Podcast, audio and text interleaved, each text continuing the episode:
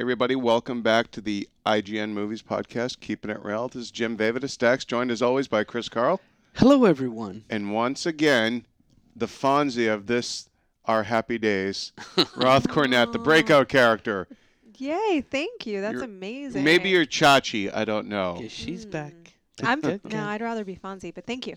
Hey. So, all right. Well, we have um, a lot to talk about this week, but I am determined to get to more than one reader email this time. Oh, oh. I, I carry a lot of guilt with me for never getting to, to read enough of those. So let's talk about last weekend's box office. Uh, Identity Thief topped it. Um, I guess I won. you, uh, yeah, we were all off, but uh, we all, we had the order correct. Each one of us uh, had um, the correct order of Identity Thief in first place, Warm Bodies in second place, and Side Effects in third. I thought Identity Thief would make 18. Roth thought it would make 17.5. and Carle thought it would make 23. It actually made 34.6 million, a better Quite- opening than Bridesmaids. Quite good. Yeah, so Melissa McCarthy, kind of an instant comedy star, I guess. Yeah, I, I thought I was being like really robust with mine. I was like, oh man, I'm probably gonna go over, but I was still under by 14. That's crazy. Yeah. Um, It's we were unfortunate. all Oh, no, by the bar- 11. uh, in the uh, ballpark though on warm bodies. Uh, I had a 13. Roth had it at 15. You had it at 10. It was actually at 11.4. And then side effects I thought would be 11. Roth 10.5. Chris 8. It was 9.3. So Chris, you were actually closest this week. So wow. Yeah. in related news, pigs are flying. Chris wins. That means we beat the crap out of him In other That's news, right. I still missed everything by a lot. but he was still closer than than myself and Roth. But well, and I, you were, I really was just copying you and then being you kind of arbitrary about my were. It was fives. quite frankly, uh, it I it, it was rather c- a contrary thing to do. but Well, maybe the opposite of contrary. Um, so oh, we're what- getting corrected already. there we go. There's the correction bell. What do we think about Identity Thief in terms of why was that successful? We, you, you said Melissa McCarthy. Do you think she's like a big enough star now that she's carrying movies, or Uh, is it just think, a perfect storm of her and the? well, I think this is the first movie she's carried. This is but- the first movie they made the attempt. Yeah, but I think it does have the addition, the appeal of Bateman. I, I wish that this was not the first attempt for her, to be honest. I mean, apparently it's a pretty horrible movie. Yeah. I haven't seen it, but I, I've heard nothing but crap about it. I just hope she does a lot of physical comedy in it and does some w- really weird sort of pseudo-sexual things in the movie that make us all uncomfortable. I just hope that that is all in I'm the movie. I'm sure that's not present. I'm Yeah. thinking probably not. You know, like I, I kind of she has this one coming out with Sandra Bullock. The which, Heat. The Heat. The Yeah. Heat, which also looks a bit silly. You know, I wonder how that the, will do. the new Roseanne, Might be- Rosie O'Donnell type. You know, the the but uncouth, funnier. blue collar, heavy set woman that you know Americans can relate to. Uh, but yeah, she is way funnier, and I, I like her a lot in, in Bridesmaids, and she was the only thing that kind of made me chuckle in the trailer for Yeah. that and the Heat. But I, I don't know. She was good on uh, Saturday Night Live as well. Yeah. Well, she's great in um. Uh, she has this one kind of small part in This Is Forty, and she's great in that. Yeah. She's super talented. I mean, she. I love Mel- Melissa McCarthy, and I'd love to see her have a great vehicle. I just. I mean, I'm glad that people came out. I hope they continue to come out for her. Is what I'm saying. After Identity Thief is said and done, Somebody buy her a Ferrari right, right, right now. because she needs a great vehicle. right? Oh, man. You bring out the awful in me. Uh, you get a correction bell for that. Oh, Yep. No good. Man, we already got two bells. Nah, that's it, we- this is like a two alarm fire at this point. There's two bells. All right, so let's uh let's jump into the the week that was in movie news. While there weren't a lot of topics, there's much to discuss about the few that that you know we do have to talk about. The the foremost being right now X Men. X Men Days of Future Past is gearing up. It's gonna it's gonna start filming in the next few months. And Bryan Singer has said a couple of he's doing a lot of press for Jack the Giant Slayer and he did say that the movie is going to be shot in 3D. He is generous with information. He Yeah. is. He's he's he's giving it up like a Just like a you wa- say like it, do it, I, say I it. didn't a have drunk I- who? I don't know. I think he. no.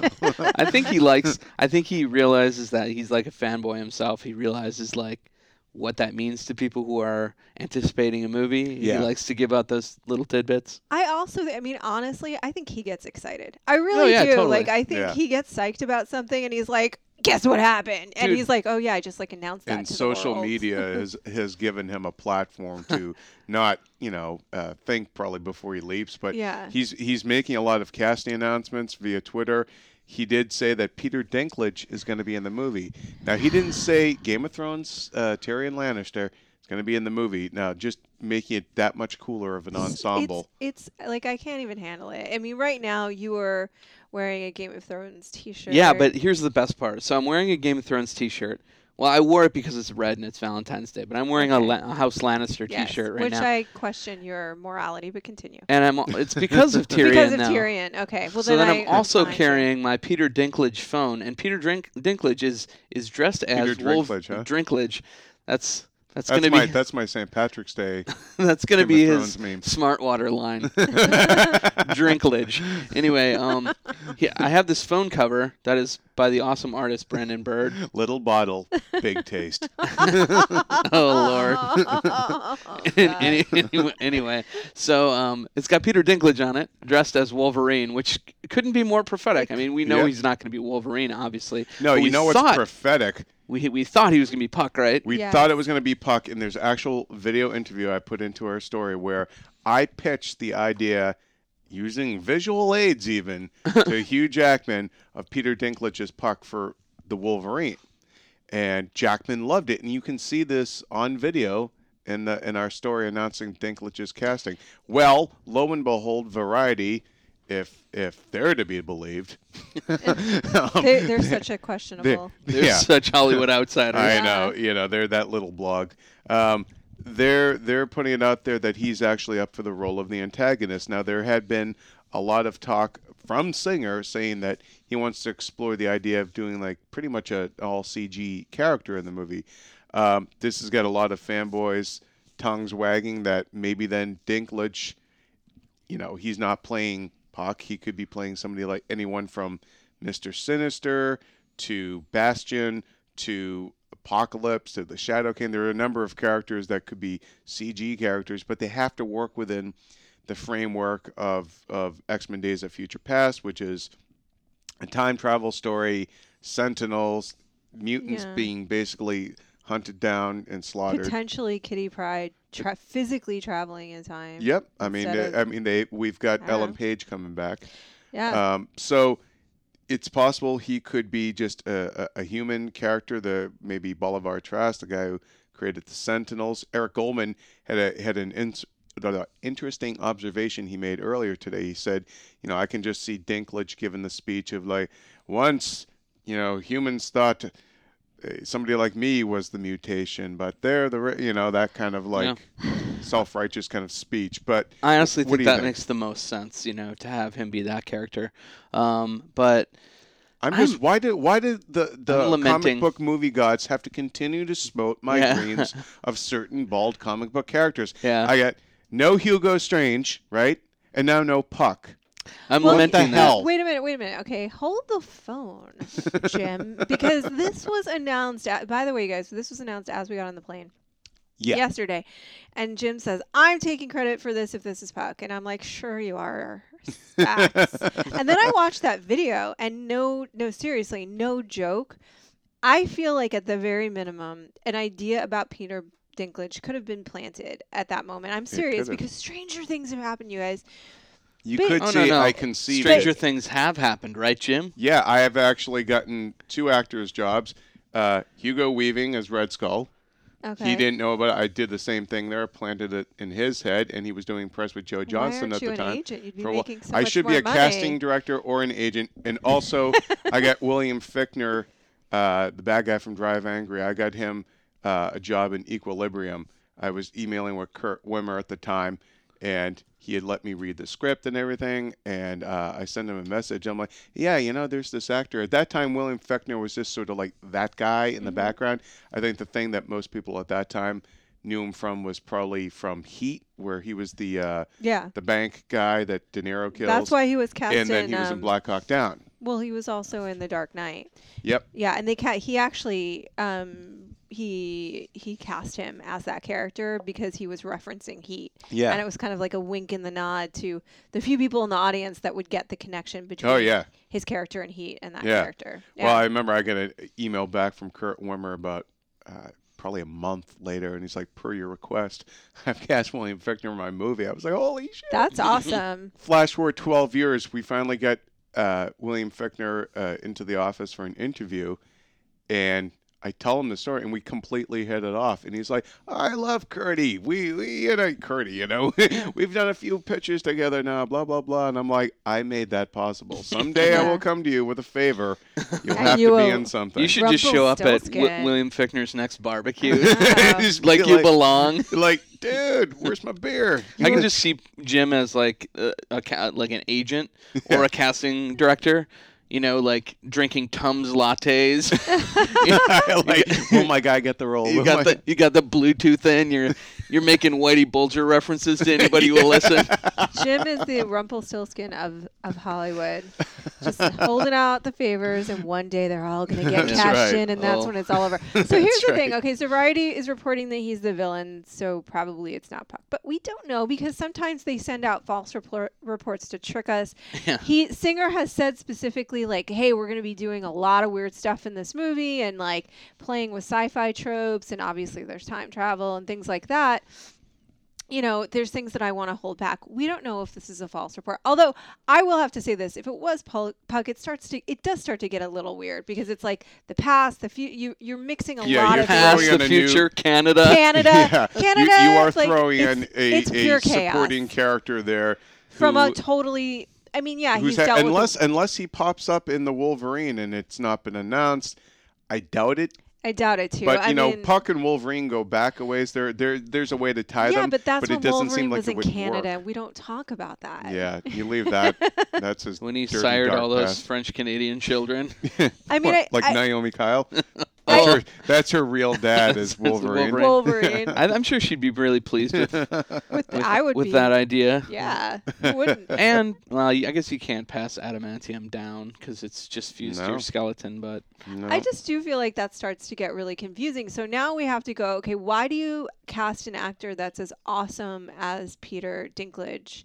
Unless, yeah, maybe because you are doing a, I mean, he, we know he's doing performance capture, a performance capture character that you need an incredible character actor to portray. But aren't you robbing though? Like one of the the one of the the things about Dinklage is, frankly, yeah, he's a dwarf, but he's the most captivating guy on screen. Yeah. Your eye is drawn to this guy because he his expressions and his well, he has voice and huge presence, right? yeah, Like I mean, in any scene. like it would make sense to. I, I feel like if you're just gonna take that guy and then mask what makes him him in a CG character, I'm I- I feel like you're gonna lose something. Like, couldn't you just get a voiceover actor at that what point? if, what if, what if, and um, this is crazy, so prepare yourself for total insanity, left Uh-oh. field thinking here.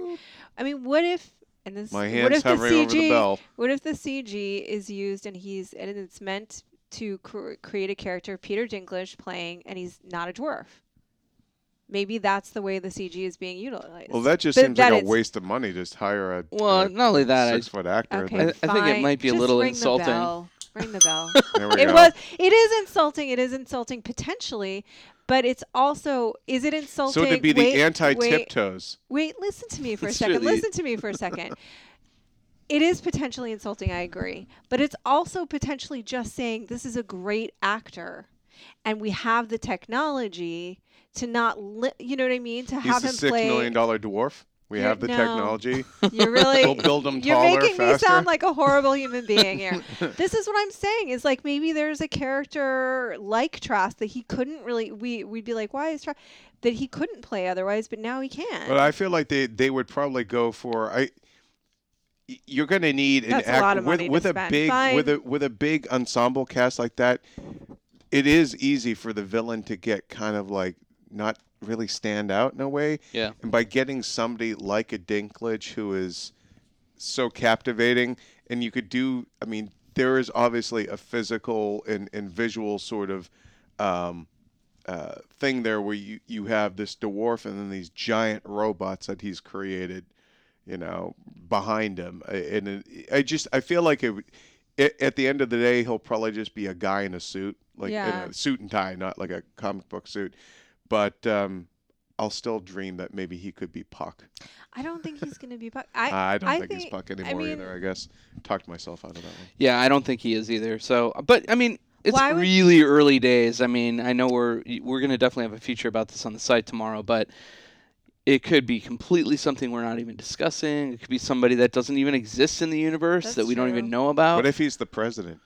could be the president, but I, I doubt it. I think you know he's going to be a villain, so I don't think they're going to cast the the villain the president as a villain. I why not? I mean, why not? Well, uh, it's a it's Yeah. a it's a political assassination that sparks Yeah. the events of, of Days of Future Past. Um, you had a theory I about a theory of- about playing what the what era leads to what kind of thing. Well, I mean, should we should we preface it with what the, the the way it is in the book, and then we'll get into your Yeah, theory. yeah, yeah. Okay, so in the in the book, Although my theories have already been discounted as as not only horrible ethically, but wrong. But it totally. I mean, we're talking we're, we're talking about time travel, so re- really you can kind of make anything plausible because it's all implausible.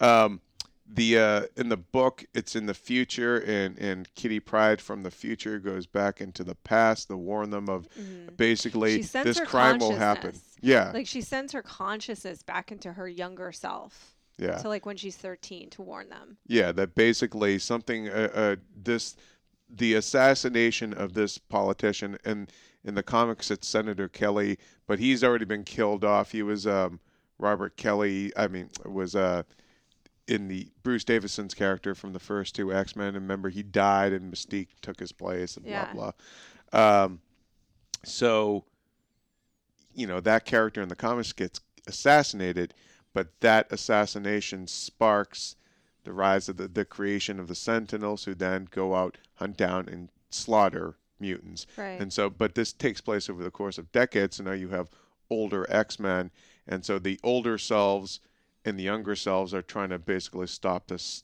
mutant apocalypse from happening. Right, and she sends her consciousness back to say we need to stop this from happening, and then an alternate timeline is created where the internment camps and the apocalyptic future does exist, and then there's the regular timeline where it doesn't because they've stopped it from happening. But this is the thing: is like obviously they're already breaking away from that to some degree because they're not in the future going back to the X-Men that we know that are that have been cast again, including Kitty Pryde. They're going all the way back to the 60s for the first class cast to like Yeah. save the day. So or, you know what I mean? Seemingly or they're they're they're getting their help. So seemingly the door is open to make a lot of different kinds of decisions. And why would you not have the creator of the Sentinels be a part of this equation and be a part of this storyline, especially when his daughter can time travel? Okay, fill us in a little bit Like, more on that because that's where I your mean- theory goes to shit. No, no. so this is where my theory kind of goes to shit because I'm like thinking like, okay, this is the creator of the Sentinels. His daughter can time travel. Like, why wouldn't I try to utilize that a little bit to spark the story off or to make it somehow different? So my thing is like, what event sparked this apocalyptic future? Maybe it's a different thing that sparked it. Like maybe he had this technology and somehow put it in her hands. And even though I mean he's against mutants, she's a mutant, you know, whatever. There, you'd have to be changing a lot of things from the comics, right? yeah, but like put it in her hands and send her back to have the sentinels take out the x-men and the mutants before they can really fight back right. now that's a total break in the entire story and it like re- totally recreates it and then like creates this apocalyptic future in which kitty pryde now kitty pryde wasn't born then in the first class days so she would have to either physically come back or send her consciousness into another body Unless unless the future isn't further ahead than say when X Men Last Stand ends. You know what I mean? she wasn't born then yet either, though. no, she was. Kitty Pryde was in. She was in uh, two of the X Men But movies, she or was all a teen, three but actually. she was a teenager. But Right. that's what we're talking about. That's what right? we're talking about. Yeah. Is her as a teenager. Oh, teenager. what you're saying? Okay. so what well, I'm saying unless is that the future- future isn't 30 years from now. It is now. But it is now. That's what I'm and saying. And that the events of maybe X Men First Class have somehow altered. That's what like- I'm. Yeah. like, she what if wasn't born Magneto's the during one that first kills- class time. That's when Right, right, right. And that's where they're going back to. Like I mean, that would I'm make saying. sense. Yeah, like what if Like the what future if is now. what if it's tied to the assassination of JFK or Vietnam or something like I that? don't know. I mean, because and that sparks off, you know, the 2013 that would be otherwise in the X-Men movie timeline now has become a much bleaker and and uh, um, just uh, where the mutants have have been decimated, thus kind of wiping out the events of I guess the first few movies. Well, yeah. I mean, ultimately, the thing is, the my, I mean, seemingly just the whole, and I think we know this. Like the future is now, and the past. Instead of like in the book, the future is in the future, which was 2013, and then they went back to the past to like the 80s. Like the future is now, and they're going back. To And the it is 2013. Yeah, you know what's convenient about all this is if What? the future does change, then we can have things like Phoenix coming back and Professor Cyclops X. being Yeah. alive and Professor X. Well, we know stuff. that Stewart and McKellen are back. Yeah. So. Yeah, so So- something something's radically different. I don't know. I mean, all of that might be bullshit, and I might just be. No, but it, it, it no, it makes sense. I mean, they they did work in like um like Stryker. They they had um basically like the Proteus character kind of be his son in uh, X Men Two. Yeah. So there is a precedent there of the bad guy and their child who has a mutation and the sort of the using of them. Um, you know, the the X Men movies have kind of had the the child in peril quality, like whether Yeah. it's Rogue in the first movie, and then you know, I mean, most uh, almost all the X Men movies are the, the kids are in X Men Two. The kids are attacked and taken cap captive. Uh, Wolverine, even remember there was Yeah. the whole thing. They had all the kids locked up in the camp. I mean, Yeah. so it's it does seem like they've been kind of building towards, you know, that kind of idea. Maybe they, you know, yeah. I don't know. I mean, the, I'm just pulling all this together. and of we've the seen ethers. Sentinels already, right? I mean, they They Yeah. they were they, they were showing in X Men three in silhouette, and the, you had the uh, what is it the fastball special when Colossus throws Wolverine. But it also like by doing that, X Men First Class, like the Star Trek reboot, can cr- create that sort of alternate timeline, like you were saying, Chris, where now doesn't mean the other movies didn't happen, but now we're in a different reality. Yeah, maybe you do ultimately. I don't know. I, I feel like I feel like with time travel, you do kind of open the door to re, re changing things that have been established in the lore of the franchise in a in a really convenient way for maybe Bryan Singer, who wishes some of those characters were not killed. Yeah. like- and although i.e. the rest of the audience who ever watched it ever once. Yeah, I don't know. I mean, they thought that was going to be the end of it. I think so. Yeah. But they didn't realize that things could then go on forever. Well, because they were supposed to be doing all these spin-offs, but you know, Wolverine made money, but it didn't exactly beget the Deadpool movie, and it did. And because that, de- because Wolverine X Men Origins Wolverine was set in the '70s, it just added more screwy stuff to the continuity. Yeah. And you know, we see we see Charles Xavier get paralyzed at the end of First Class, but he's walking in X Men Origins Wolverine. Yeah. He gets he walks out of the helicopter. Well, it's just I hope this whole thing just erases Origins Wolverine It could. completely. Physically, like actually Physically, from like- our real life. Yeah, from my Yeah. real memory. It it's become one of the famous lost films. you know, Yeah. like a Lon Chaney movie or something. Anyway, who's I mean, like I've been I've been rack I've been talking to Joey and, and Eric about this for sure because they have some great great theories and, Yeah. and ideas and and, well, and we there's all know that kinds of singers theories talked to James Cameron too, who Yeah. who about the performance obviously capture has and 3D. performance capture and also just the, The 3D. science and the sort of the all the the time travel stuff that Terminator, which he has said he's using as sort of a template for how to do it. Mhm. I'm trying to remember, did Terminator come up before or after Days of Future Past? The original. Oh, you mean the yeah, the 1984 actual- movie. I, the I- movie I would and the think book? Are you talking about the book? the though? book, oh, the X Men, The comic. You're talking the about the Days of yeah, Days of Future Past and Terminator movie from 1984, the first one. Oh, I Which one know. came first? I, I I think probably Terminator. I I don't know. Yeah. Do thi- uh, but it's around this. They were around this uh, Yeah. a similar ballpark of time. But uh, one other X Men uh, tip: uh, the buzz is that the Wolverine trailer is coming out late March.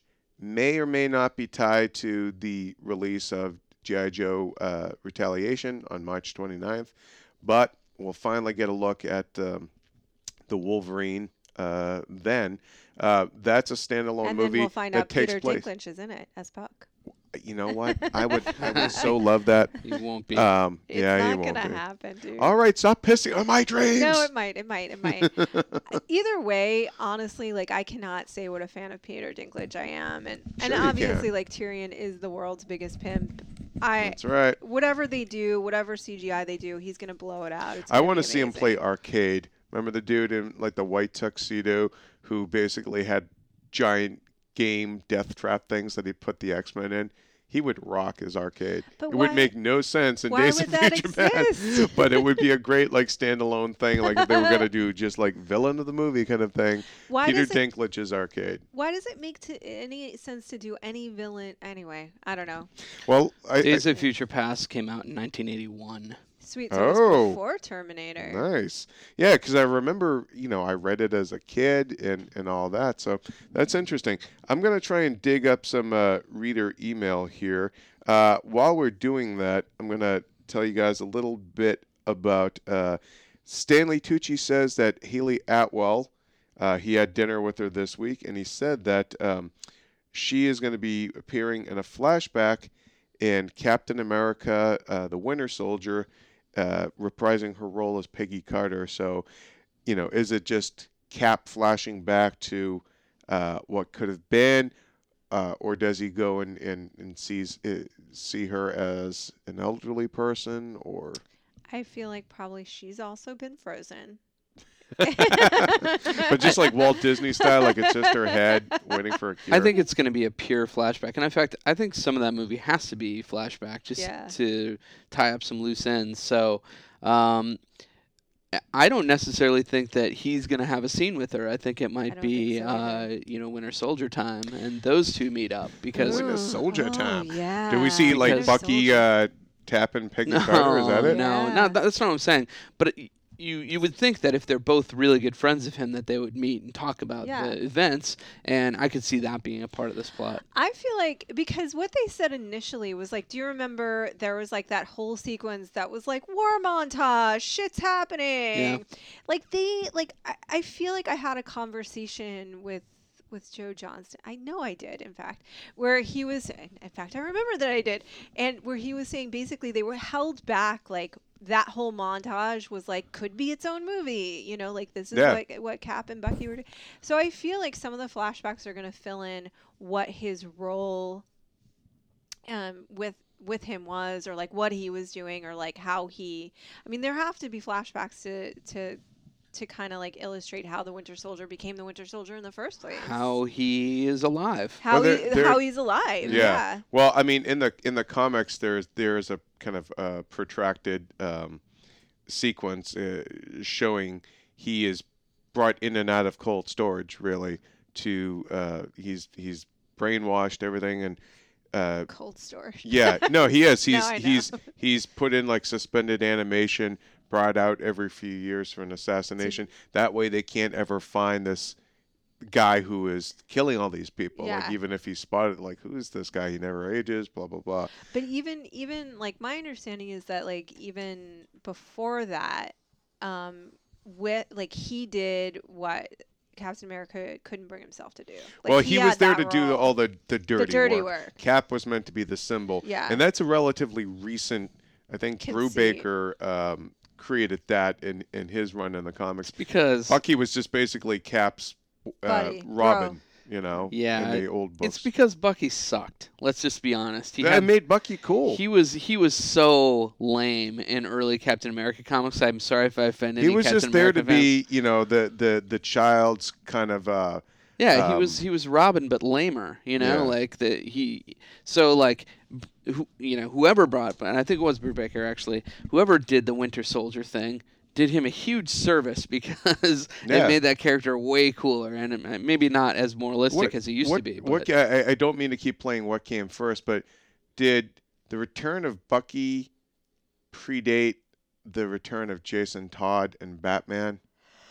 Because there was this spell of bringing back How- the dead how do you- how do you possibly expect us to have that at the ready? I don't know. Jim? Like- let's let's segue to a reader email about Captain you know, America. uh, in, in truth, though, one of those two dudes might have that information at the ready. Joey They- or they Eric might, really but- might. Sure, they would. next time next time they can uh they can we'll we'll ask them ahead of time and, and we'll have some answers so we look wicked smart Wicked all right so uh reader email from robert getz uh good old robert getz one of our our regulars um he asks do you think captain america the winter soldier uh, can also serve as the shield movie given cap is now working with them most of shield's agents and nick fury are in it is it possible that this could be tooling, killing two birds with one stone along with the Shield TV show without taking the risk of a solo Shield movie? wait, wait, wait, wait. He's basically Well- saying like, i i i is a Captain America sequel basically a Shield movie in disguise? And so many Oh, Shield got it, got agents, like we know Black Widow is in there, uh, Sharon Carter probably, Nick Fury is in there, Cap does work for Shield now, Falcon is in there. Right. I mean, is it basically? Are they using Captain America as sort of the the the Shield the, movie. the straw for you know, everything a sh- Yeah. everything has been a shield movie since they started setting up Coulson and all Yeah. that stuff. You know, I mean, it is the underlying fabric that holds the Avengers together, that holds all those movies kind of together in terms of like joining them up. So, for sure that's going to be an element. I think the series itself is the standalone thing where we're Yeah. going to get a true look at like day-to-day shield um, but yeah i think i think all of these movies are shield movies at the at the base which is interesting because you know, sort of like thinking about superhero movies when I was a kid, I never thought it would ever get to a level where it was on that detail or people would even ever try to get Shield involved in movies. I was always like, oh, it's just, it's about these iconic heroes. Um, but it's smart because it gives you a way to easily tie people together. Yeah, what they've done, i the entirety of what they've done is smart in terms of tying it together and allowing them to stand on their own. I mean, basically, Marvel has find a, found a way to do, literally, like, do kind of a comic book format as movies in the sense of, like, you can Yeah. spin off, you can do Yeah. all these different. It's kind of just insanely genius. I know Star Wars is going to Yeah. try to do the same thing. Well, thing. you know who can't seem to do any of that? Warner Who? Brothers. Yeah, DC. Uh, Uh, Oh, let's let's talk a little bit about uh, what's going on over there. Last last week there was a report that uh, uh, the script for the JLA movie has been shelved because it just wasn't good. Uh, it's from the guy who wrote Gangster Squad, and frankly, I thought the script of, of that movie left a lot to be desired. Um, I I don't mean to sound mean, but I just it, it didn't it didn't give me confidence that JLA could come together since I thought characterization characterizations were the weakest part of Gangster Squad. So that the report says that JLA the script is being shelved, so they're kind of back to the drawing board on that. And other reports are saying that, uh, and again, this is all speculation and rumors, so we don't know for sure, but that maybe a Man of Steel trilogy could come first, and then we'll get a Batman reboot a little later than yeah, expected, maybe not until 2019. At this point, just start mimicking what Marvel's doing. If you're that confused, yeah. just say, okay, we're gonna launch a Bat- uh, s- a Superman movie, then we're gonna launch a Batman movie with a new Batman in a new sort of you know feel to yeah. it. Then we're gonna relaunch Green Lantern.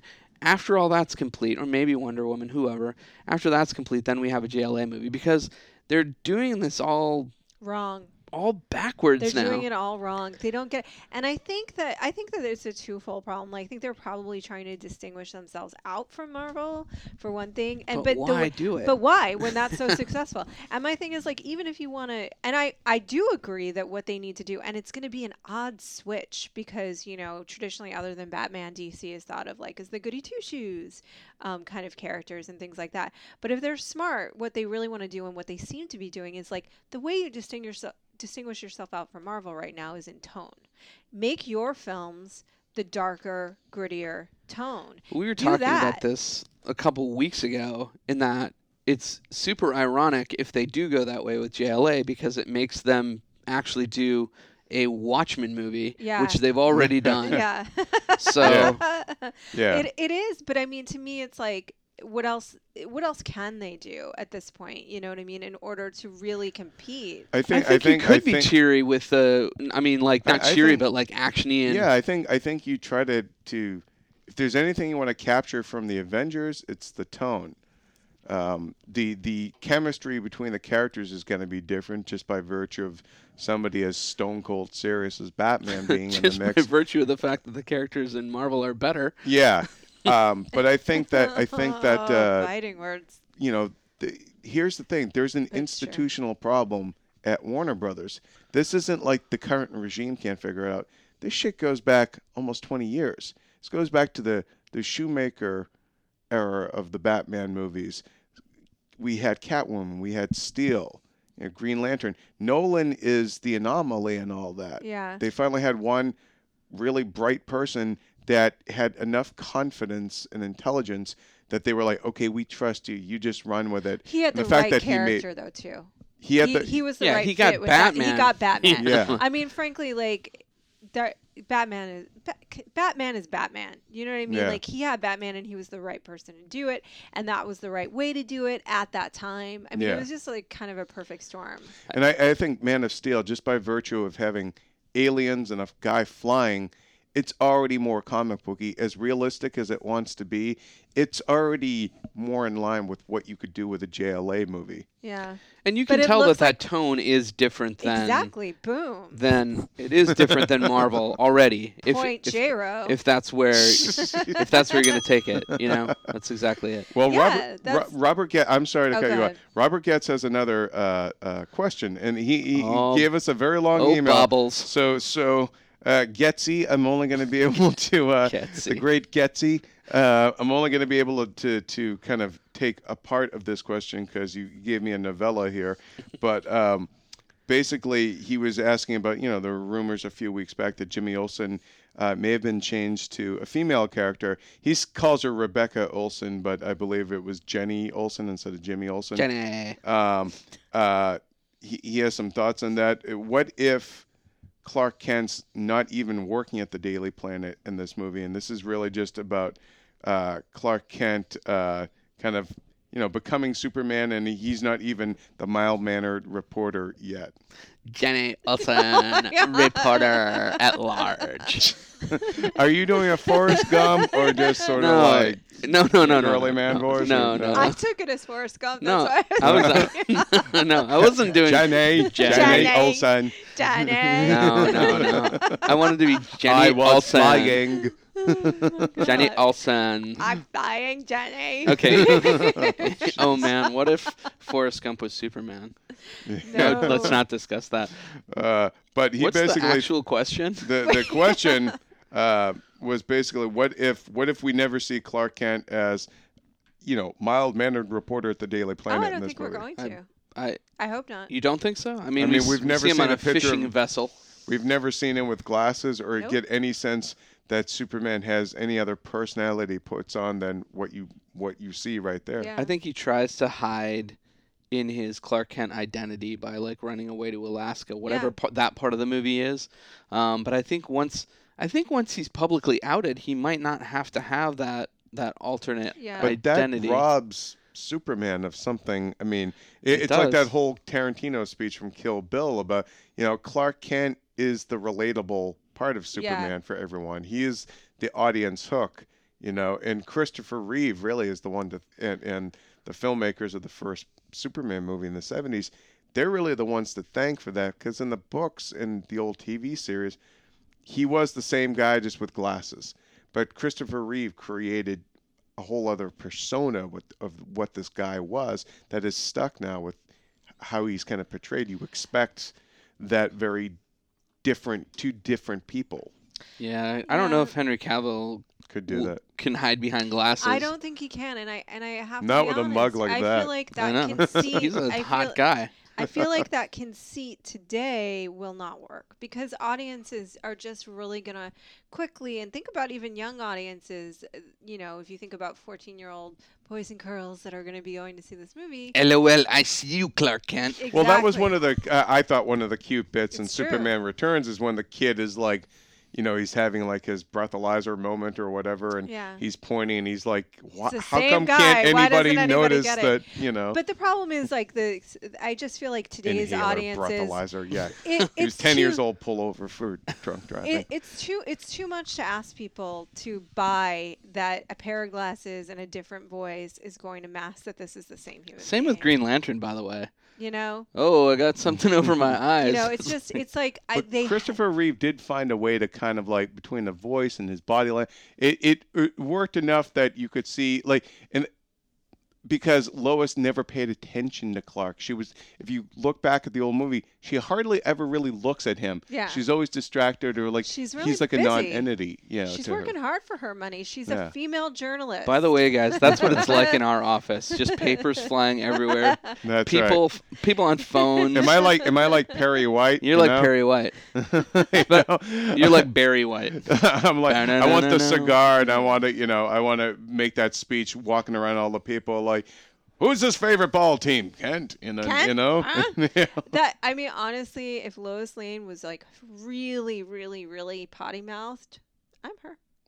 yeah, I don't know. I mean, I feel like I feel like they've they've made it very clear that their plan is to go in a in a extremely in a very different direction in terms of the tone.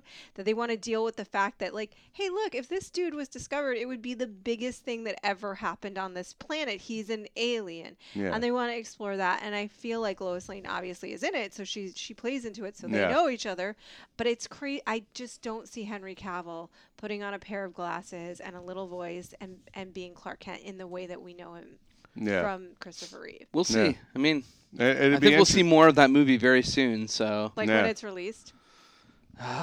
well, let's uh, on on another tip here. Um, there are some rumors that could Venom be in the Amazing Spider-Man 2. Uh, I don't know. We didn't talk about that in the last podcast, did we? Venom. Venom. no. No. No. All right. So there, uh, you know, the director has been tweeting out photos from the set. One of them was of this locker, and the number and the look of the locker is like this scene in the um, uh, in the Ultimate Spider-Man comics that ties in with Venom and Peter Parker being, you know, Eddie Brock and Peter Parker being buddies. No. Well, now we know that that's Vader. no, I just don't want Venom in this movie. It Well, so messy. It, it could work in that you would make it instead of Harry Osborn becoming the Goblin, he becomes Venom, because it ties in with stuff in, in, in the Ultimate Run, I guess, of, of what Oscorp was doing, and and you know it's not an alien symbiote, but blah blah blah. There's just already too many, Sounds kind of too like many things going on in that We've got. Electro, we've got Rhino. It's too much. And this is the mistake that every single franchise has made. That I mean, look, X Men is a different thing, and and Bryan Singer, like I love. It's a the first team movie, so X-Men, you you but know. it's a team movie. You know that going in. You're that's what you're there for. Um, it- So suck on that, Iceman. Suck it, Iceman. oh, I like Iceman. He's very nice. Sean, Um, Shawnee, baby. Shawnee, as I call him. Um, like I, I just feel like though every other franchise they've made that mistake of like now that two were good, let's have twenty, and it be- Yeah. fragments the story and it's chaos and it's a mess and it makes for a far weaker film. And why that lesson hasn't been learned yet, I don't know. The one exception Action being figures. Batman and Robin. I mean, that movie was successful on every level. um, yeah, I don't know. I mean, Venom. Uh, Venom to me is like what Bane was to DC, where it's like he had a really bad uh, interpretation in a in a later sequel, but he's a, an incredibly popular character with a younger generation of of uh, readers and viewers. Um, so you know that's kind of like you know they they tried to redeem that redeem Bane with Dark Knight Rises.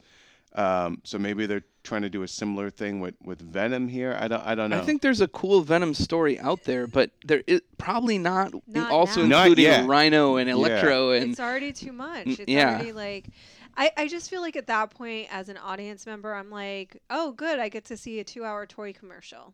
You know, really. Much, and yeah. I and I feel like you're not taking your story seriously, so why should I? yeah, I mean, and know? also we have to we're we're juggling the uh, MJ and Gwen Stacy stuff, Yeah. and then obviously, if anybody knows the comics, the death of Gwen Stacy, if that plays out in this film. Mm, I hope not. Yeah, I don't Spoiler think- alert, by the way, guys. Yeah. FYI, if you don't know. Yeah, if you don't know this she 40 year old totally open dies. secret. Yeah. also, Bruce Wayne's parents, they buy it. Just so you know. Real early And on. Krypton, boom. Goodbye, Jor-El. And we all know it was Kaboom, Jack Napier who did Al- it. although we did pitch the alternate timeline where where where where Jor-El lives on. Well, you know, they could do like the what were the in the comics they had like the little mini Kryptonians that lived in the bottle. It was like a little lost city. oh god. Yeah. Oh god. That could be cute. That's who'd have, who'd have thought that's like Nolan's like let's just lighten it up. Let's just have some fun. Oh, Come God. on, Let's, let's be play with it. It's let's do the Sea Monkeys version. Yeah. um, Star Wars, because we don't talk about that enough. Uh, Ewan McGregor says he's keen on reprising the role of Obi Wan Kenobi in whatever fashion they, they come up with. Uh, meanwhile, I was fortunate enough to go to an event at Final Draft uh, recently, and I get uh, a chance to talk with Lawrence Kasdan and Simon uh, Kinberg, who are consultants on Episode 7, and they're also working on the spin off films. And while obviously they didn't spill any beans on who the characters were, they were very coy about the idea of uh, whether or not the, the spin off films will feature returning characters or brand new characters. You know Um, when they're consultants on episode seven though, and they're doing spin-off movies, that Yeah. there's a reason for that. Yeah. Yeah, yeah. Um, I mean, what? Uh, first of all, check out the interview uh, at IGN Movies. It's uh, it was good to, to you know, Kinberg is a huge fan of Kasdan's. Kasdan was uh, receiving an award, and all these other screenwriters showed up to to kind of feed him. Um, is it feet? Fat? Fet. Fe- Fett, Fat would be good because like they Boba Fett. him. Boba Fetted him. Um, but anyway, so you know, it, he was a fan. He said one of the reasons why he became a screenwriter was because of movies that Kasdan did, like Raiders and Empire and Silverado and things like that. Mm, Silverado. Um, we don't talk about that enough. We really don't. It's great. but you know, it's uh, you know, so there's. Uh, let me let me ask you in a in a broader sense, are we in sort of uh, a Star Wars overload uh, at the moment? Saturation point. Saturation point. Like, It's- have people already start to lose started to kind of lose There's- interest? too little information and too much speculation and too many rumors and not enough hard facts. And so I think it's the same position we were in with Dark Knight a few years ago, where uh, Dark Knight Rises, Yeah. where we were like, "Oh my God, I can't wait! I can't wait! Oh, now we got to talk about this for three years." You know, Yep. and like you're not going to hear enough to keep you satisfied that whole time. Who do you think is going to be my Professor Hugo Strange on this one? Probably Jaxxon the Green Rabbit. well, Jaxxon should never be in anything. I'm telling you, man, Again. get him, get him his uh, his spin-off movie. Oh, yeah, I mean, I, I think you're right. Like, I think obviously the the, the fervor the fervor will be will be back in place once we're closer. You know what I'm kind of curious about is how many people start picking up books again and picking up like in the wait for the films start like reinvestigating some of the other ancillary work. You know, Well, around- yeah, I think the expanded universe, could, Yeah. even if it doesn't play a role in in the films, I think people are going to be like, well, I, you know, I I the, because honestly, that's on my to do. Like, Yeah. yeah, it is me- on you mine too. I got to admit, I I'm not that familiar with a lot of the famous, you know, um, expanded universe storylines. yeah, me either. Uh, I'm I'm I'm willing to to learn. I want to. Um, uh, I frankly, I would like a whole new host of Star Wars characters to follow. I love this Skywalker stuff, but I only want to see that story if they go forward. It, there's not going to be there's going to be a decided lack of suspense if we're going back and just doing the adventures of Han Solo and Boba Fett when we know the fates of those characters. Right. You know they're never going to die. It's like the prequels again, where all right, I'm just biding time, waiting for him to go into the lava because I know that's how it ends up. Well, yeah, the prequels have kind of yielded Clone Wars, though, which has kind of given you new Star Wars characters to actually cheer for. Now, to see them live action and kicking ass and being Yeah. awesome, that'd be very, very cool. So I, I agree with you, and I and and Roth as well. I think though it's going to be an interesting sort of balancing act because it's the moment you bring like Thrawn into it. If you even do that, it's like now now you're beholden to that whole series of w- expectations. You know, Yeah. um, at least expectations. I'm not saying that people are, you know, you should make it in, in on those terms, but the the moment that you start moving into that realm, I think people are going to have this idea of what they're in for, and and I almost think they should just break from it all I do too. and Yeah. say, well, let's make totally new movies in this universe. I do too. I mean, honestly, I don't think it should be beholden to anything, really. I mean, of course, there's some level that we have to be. We need that those threads of attachment to to the characters and the universe I want that to we see a, love. an all Gamorrean guard movie. but I, I do think that the Rancor the idea keeper. that you can just go off and sort sort of investigate brand new things and brand new themes and brand new stories is exciting because the world of it is cool. It's Yeah. space.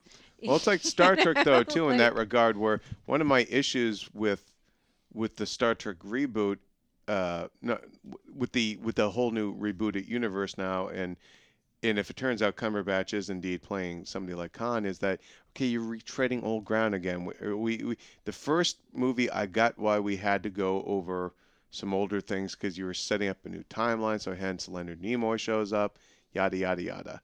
At least the villain was new Right. but something like Star Trek Into Darkness, if that is indeed Khan, and and uh, if if this was a, um, an actual mistake, uh, uh, like an actual revelation by accident on their part, but Entertainment Weekly, you know, when you go to their back issues page, well, the cover stories uh, of this week were um, Star Trek Into Darkness, and one of the covers is Cumberbatch and Chris Pine, and when you go to the back issue page, it says Khan and Kirk. Mm. Now, was this just an intern who screwed up, who made an assumption, or did they actually know something that got out? I don't something think that an got out? intern is getting anywhere near the covers of that magazine. Well, Well, yeah, no, on the it's website, though. online. yeah. Online- even online. Mm, mean- I don't know. I, I can I- see that happening. yeah, I could, I could see it happening. But I mean, let's say he is Khan. The fact that you're now kind of retreading old ground, instead of going off exploring new worlds and new civilizations, which is the point was the point of the show. You guys wouldn't let an intern do it the covers. You wouldn't. Here. No, but what? I- Would I- it- it's No, but it Because- wasn't. It wasn't. It's not the covers. It, it's the back or back Yeah, issue. Oh, order It's like how you oh, display it on oh, the oh, got it, website. got it, Yeah, okay. and- and we like would he just definitely let an intern do that. He captioned it, yeah. what we're talking about. Yeah.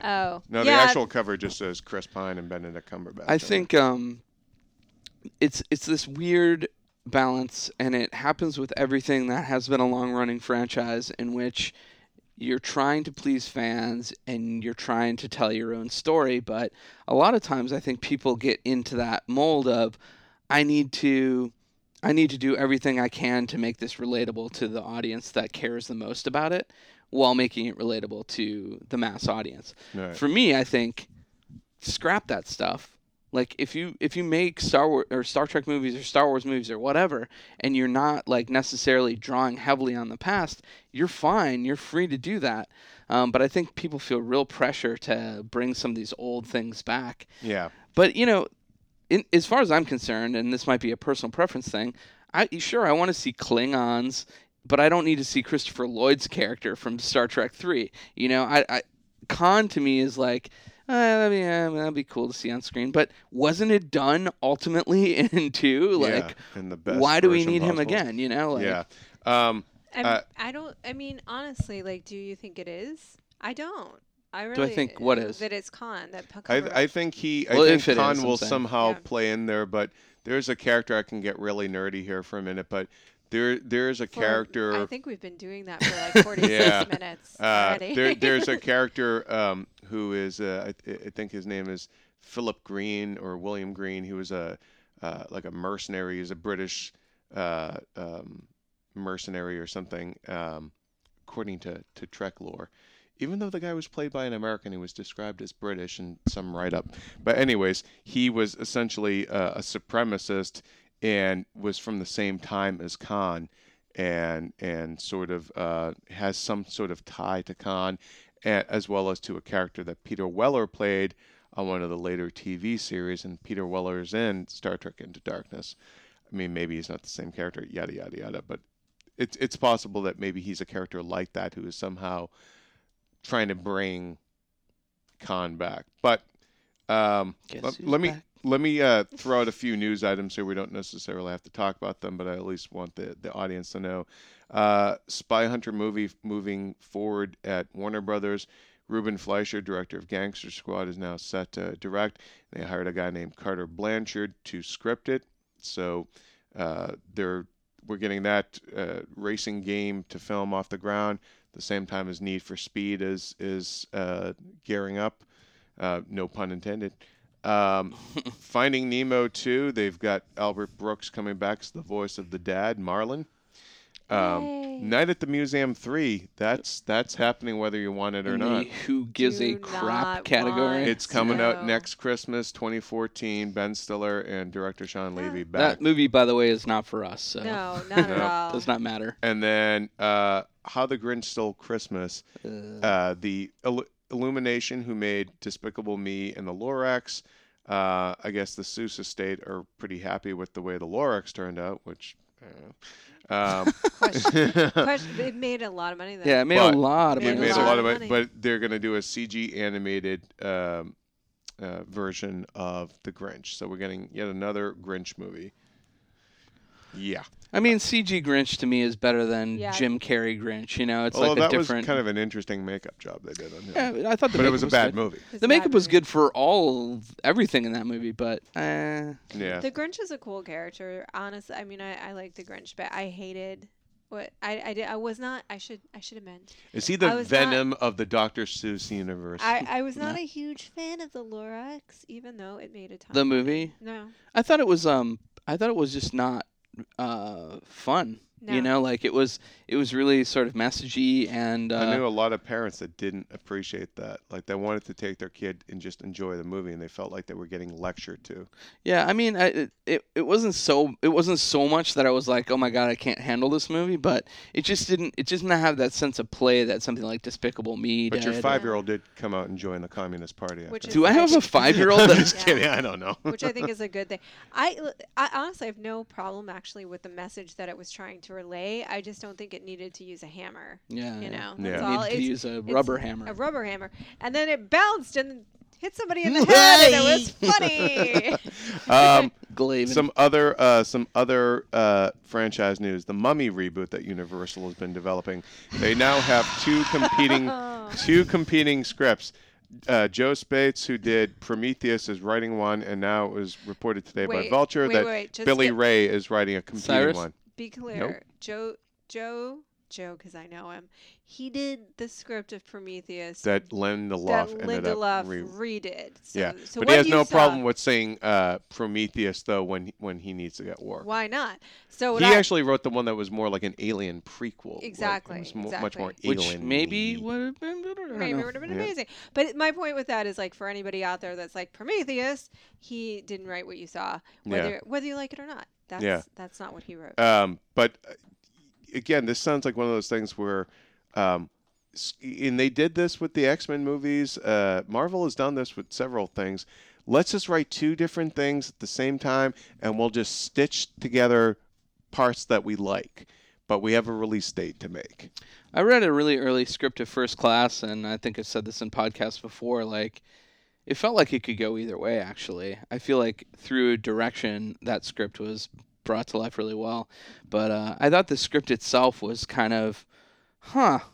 You know, Yeah. if if Ratner had made that script, I think it would have been more like uh, That's X Men what- Three. Yeah. yeah. Um, Oh, or just a steaming pile of crap. I mean, he, And I, I- you know, I don't think we rip on Ratner a lot, but I don't think he's think- made good movies. Which ones. What are we talking about? Okay, he made a good movie. which one? What are we talking about? Brett Ratner. Are you talking about I Rush know, Hour One? Yeah, Rush Hour One. Okay. All right. That, No, no, he, he- made a That's good a pretty. movie. That's a pretty thin thread. That's- you know what that's that's like? That's like in that's Raiders of a- the Lost Ark when at the beginning and he's trying to grab that weed Yeah, that keeps coming out of the side of the wall. That's reaching there. Yeah. Well, no, no, no. But like, it's not like he's incapable of making a good movie. I, I'm just saying. There you go. All right, I guess when we'll, in doubt, just ring the bell. I guess we'll just get back to unabashed Brett Ratner ripping. Uh, there's actually a, I'm a, a Fast and. Furious Seven rumor going around. That But it exists. um, well, yeah, I'm I'm pretty sure that might be one of the few series that's actually gotten better with each installment. I can't think of Well, I a don't lot know of if with each installment, but with Well, With I the- you know what? I've liked the last few of them more than I liked the first two. Honestly, I didn't. I wasn't a big fan of I like the first Fast and Furious I one. like the first one a lot, and then I thought I liked the second one a little bit less, and then I liked the third one a little bit more than two, but less than one. This is a whole crap. Well, this is as convoluted as the actual Yeah. movie is. But then you're right. I think after that, for I think it was five- really Justin Lin who's got the, you know, the been able to sort of maintain, uh, give the, those films an identity beyond just looking like a music video. Yeah. Um, but uh, uh, you know, what? I'm going to back out of this Fast Seven rumor because it might be a little too spoilery for Fast Six. So sorry I brought that up. Let's talk about Die Hard. But we got Never to talk about. Justin Lin. High five, Yeah. Justin Lin. Uh, let's talk about Die Hard because uh, we're going to segue into what's opening up this weekend, which is a good day to die hard. It's also going opening to up- make one trillion dollars. Also opening up Safe Haven and Beautiful Creatures and Escape from Planet Earth. Now let's but let's talk about the Die Hard um, franchise in general a little bit. The movie is now playing, so I'm, I'm sure by the time you guys listen to this podcast, maybe you'll have even have, have seen it. It's made uh, I think about 840,000 just from midnight showings alone. Um, the Die Hard franchise seems like it's that's a, to me a franchise with diminishing returns. Each one getting more Yeah. comic booky and him more and more like a superhero. And I'm not. A, a lot of people are saying this, so this isn't like some novel idea. But I got to say, I've I've seen the new Die Hard movie. Um, I wasn't nuts about it. I thought it had fun moments, like this big Moscow car chase thing is fun, and it's exactly what you would think it would be. But there is no reason for John McClane to be in this movie. Yippee ki Like he is not. He is not. He doesn't drive the plot. He there's no arc to him. He is basically unfazed by everything. Um, it, it that is not the John McClane that I have known from the first three movies and a little bit of the fourth movie. But I think with the fourth one and the fifth one, um, he is basically this implacable sort of uh, superhero now. And I liked just- the. F- I actually liked the last movie. I, I thought it was fun. It was more fun than this one, but it, it's definitely like with each movie, it's become less and less grounded in the human element that made the, the first one and the and to a le- much lesser degree, but the, the second one work. What else? And and the question though is like, what else do you do with that character? Because if you look at Die Hard as what it was meant to be, which was just that film, right? Like that action film, and they wanted a character, especially at that time. I think this was more prevalent. That was like because you had Harrison Ford humanizing heroes and things like that, and the Die Hard's obviously later, um, but I feel like John McClane was a guy. Like he obviously was a guy that could handle a a situation in a way. He he yeah, I'm gonna kill you. I swear to God. he was he was the first time we meet him. He's afraid of flying. He's gonna Yeah. shoot. He's He's he's, he's balling up his feet. vulnerable. Now His he is wife is leaving him. He's, he's a mess. completely unfazed by everything that happens to him in this And- movie. And I guess after a certain point of doing so many things, he would get over it. But it's like he just, it just makes him uninteresting. It is uninteresting because he the has thing nothing is, to do in the movie. when you're watching Die Hard, the fact that he can ov- overcome these situations is the things that makes him a badass. It's Yeah. that it's hard for him to do it, Yeah. and he does, and he does it for his family. So it's like a very pure kind of. He could have been a guy that he could have been your brother. He could have been a guy you went to high school with, somebody that you shot pool with. I mean, he was the everyman, and now he is. Now he is somebody you can't be. Yeah. you I will. I'll tell you. I, I talked about this a little bit on the Expendables 2 special features because we were talking about sort of the action hero tropes and stuff like that.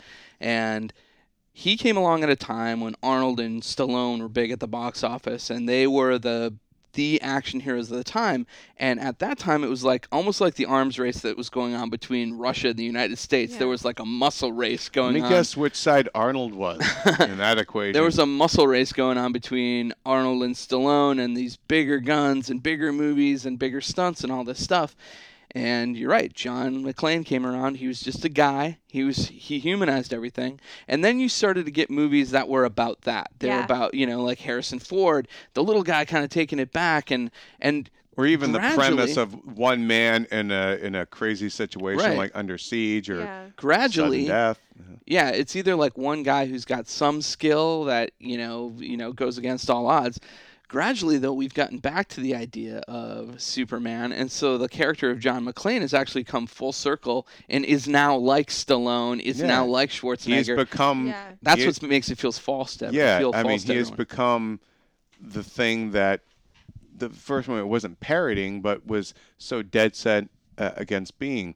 Um, And I then mean, uh, Bourne came in, and yeah, yeah it was a whole different. I mean, Yeah. he was, you know, that was not the everyman. he by he any was a super, but it was the fact that but what could have been this monosyllabic Superman, the fact that you cast somebody like Matt Damon, Matt Damon, to to be essentially Rambo, it gave it a human, Yeah, relatable did. quality. He you know? gave it that. He gave He it gave it because he has that Harrison Ford quality where he yeah, can bring that to whatever he wants to bring it to. yeah. You know. Oh Anyway. man, I'm I'm so indebted to Trey Parker and Matt Stone for me never being able to say Matt, Matt Damon without thinking Matt Damon. yeah. Hey, Thanks, Thank you, guys. guys. Who else Fuck can we yeah. offend today? um, well, let's let's guess uh, at uh, what uh, what Die Hard's gonna make. I, I, like think you it's- just calling it what it is now. Yeah. Let's guess. Let's just get let's just pull it out of our ass today on pull it out of your ass um, at IGN. Uh, I think I'm gonna say Die Hard. I'm gonna say number one with 42 million because the the reviews have been atrocious. I mean, review proof. yeah, it really is. Um, We'll see. so I'm gonna say Die Hard number one, 42 million. Then Safe Haven because it's Nicholas Sparks. I think is is gonna do well, and it's Valentine's Day weekend. I'm gonna say 25. I'm gonna say Identity Thief in third place. Um, I'm gonna say 20. A- And because we also have Escape from Planet Earth opening and Beautiful Creatures, so I'm gonna give numbers for those. Wait, where's beautiful? How many theaters? Beautiful creatures. I I don't have that info. Once you show up, I don't have that information. Escape from Planet Earth. I'm going to say fourth place with about uh, 13. And then Beautiful Creatures. I'm going to say um, fifth place with about uh, 13. I, I think it's going to be a close race. Okay, let's say I'm going to make that 14 for Planet Earth. well, I 13 thought we for only did top three. Stop no, no, because you know what? When we have big releases like this, we do we do broaden it Okay. out. So So uh, I think effing Die Hard. deal. I think Die Hard's going to go a little bigger than that. So I think I. it's going to do 50. Um, I think uh, Safe Haven because it's the Sparksmeister is going to do 31. Then Yeah. I'm going to say Beautiful Creatures above um, in third place at about 20. Okay. Um, Identity Thief at about 18, and Escape is going to um, bomb at 8. All right. okay. You and I, our, our minds are actually similar tonight today because Die Hard I also think is going to do way better than that. I think it'll do. I'll say 50, but I think it could go even more. I think this is absolutely. Well, then go higher. Well, 51. 51. It's, it's um it's Price review is right. it's it's entirely re- review proof. Okay. Entirely. All right. Um, I am also. I mean, I'm I'm torn between Safe Haven and Beautiful Creatures because they both have that appeal of the romance. It is. Um, don't forget that Beautiful Creatures also is, you know, m- has the mythology to It's it. got- it's the YA It's got the YA appeal. This is Valentine's Day, so just to say fuck you, wow. I'm gonna I'm gonna put Beautiful Creatures ahead of Safe Haven. Okay, with um, 20. 20. And then Okay. I'll put Safe Haven at 18, Okay. uh, Identity Thief at 15, and Escape at 7, just because that's what. No, I don't know. I haven't I really it. don't Maybe think it's it, wonderful. I don't think Escape is going to do well because I don't think it's got buzz at all. Yeah. Yeah. And uh, but you know I also I- it, it's it's weird you know when when Matt used to work here he had a little bit more insight into what kids were actually talking about because he has young kids going to school and he would be like oh no no that's actually going to do you know Diary of a Wimpy Kid's going to do all right and we were like okay whatever man and, And, then it, it did. and then it did all right you know. Uh, well, yeah, that's true. I mean, maybe I, I don't have that insight because I have no children. But honestly, I really don't think that that movie's going to do much of anything. It just it, it looks DOA to me. yeah. I feel like Beautiful Creatures has the potential. It may not do this, but it does have the t- potential to become one of those. That's why I asked how many theaters it was getting released in, which I should have known before coming in here. But I feel like it does. I should have It known, too. does have that potential to become one of those phenomenon. I do YA wonder if it movies. isn't um, Or is it going to be another like one of those franchise non-starters, like a Lemony Snicket or It any could. of those? it you could know? be. It I know it's a different type of thing, but you know what I mean. Like there've been a lot of these sort of fantasy lit books that have been adapted. Uh, you know, I think Yeah. who knows if the host is going to do well. I mean, they're pushing I'm that, gonna but I don't know. You, yes. Well, it is Yeah, going I to mean- fill It- somewhat it- of, the, of the void, Yeah. you know, that no, Yeah. the host Twilight will do leaves. well. Yeah. Yeah. All right. Well, um, Beautiful Creatures, I think, is a risk, but I feel like it could go in that direction. I mean, Emmy Rossum, um, you know, her profile is a lot higher now because of Shameless than it was when she was out there pushing other movies like Dragon Ball and Yeah. things like that. So, although she's not the main lead in there, No. yeah. But it's also got quite a cast, you guys. But I mean, it's it's- got Jeremy Irons. Jeremy Irons though is to me is the kiss of death in some things. It's not putting butts in seats, though, at the. Fair enough. you know.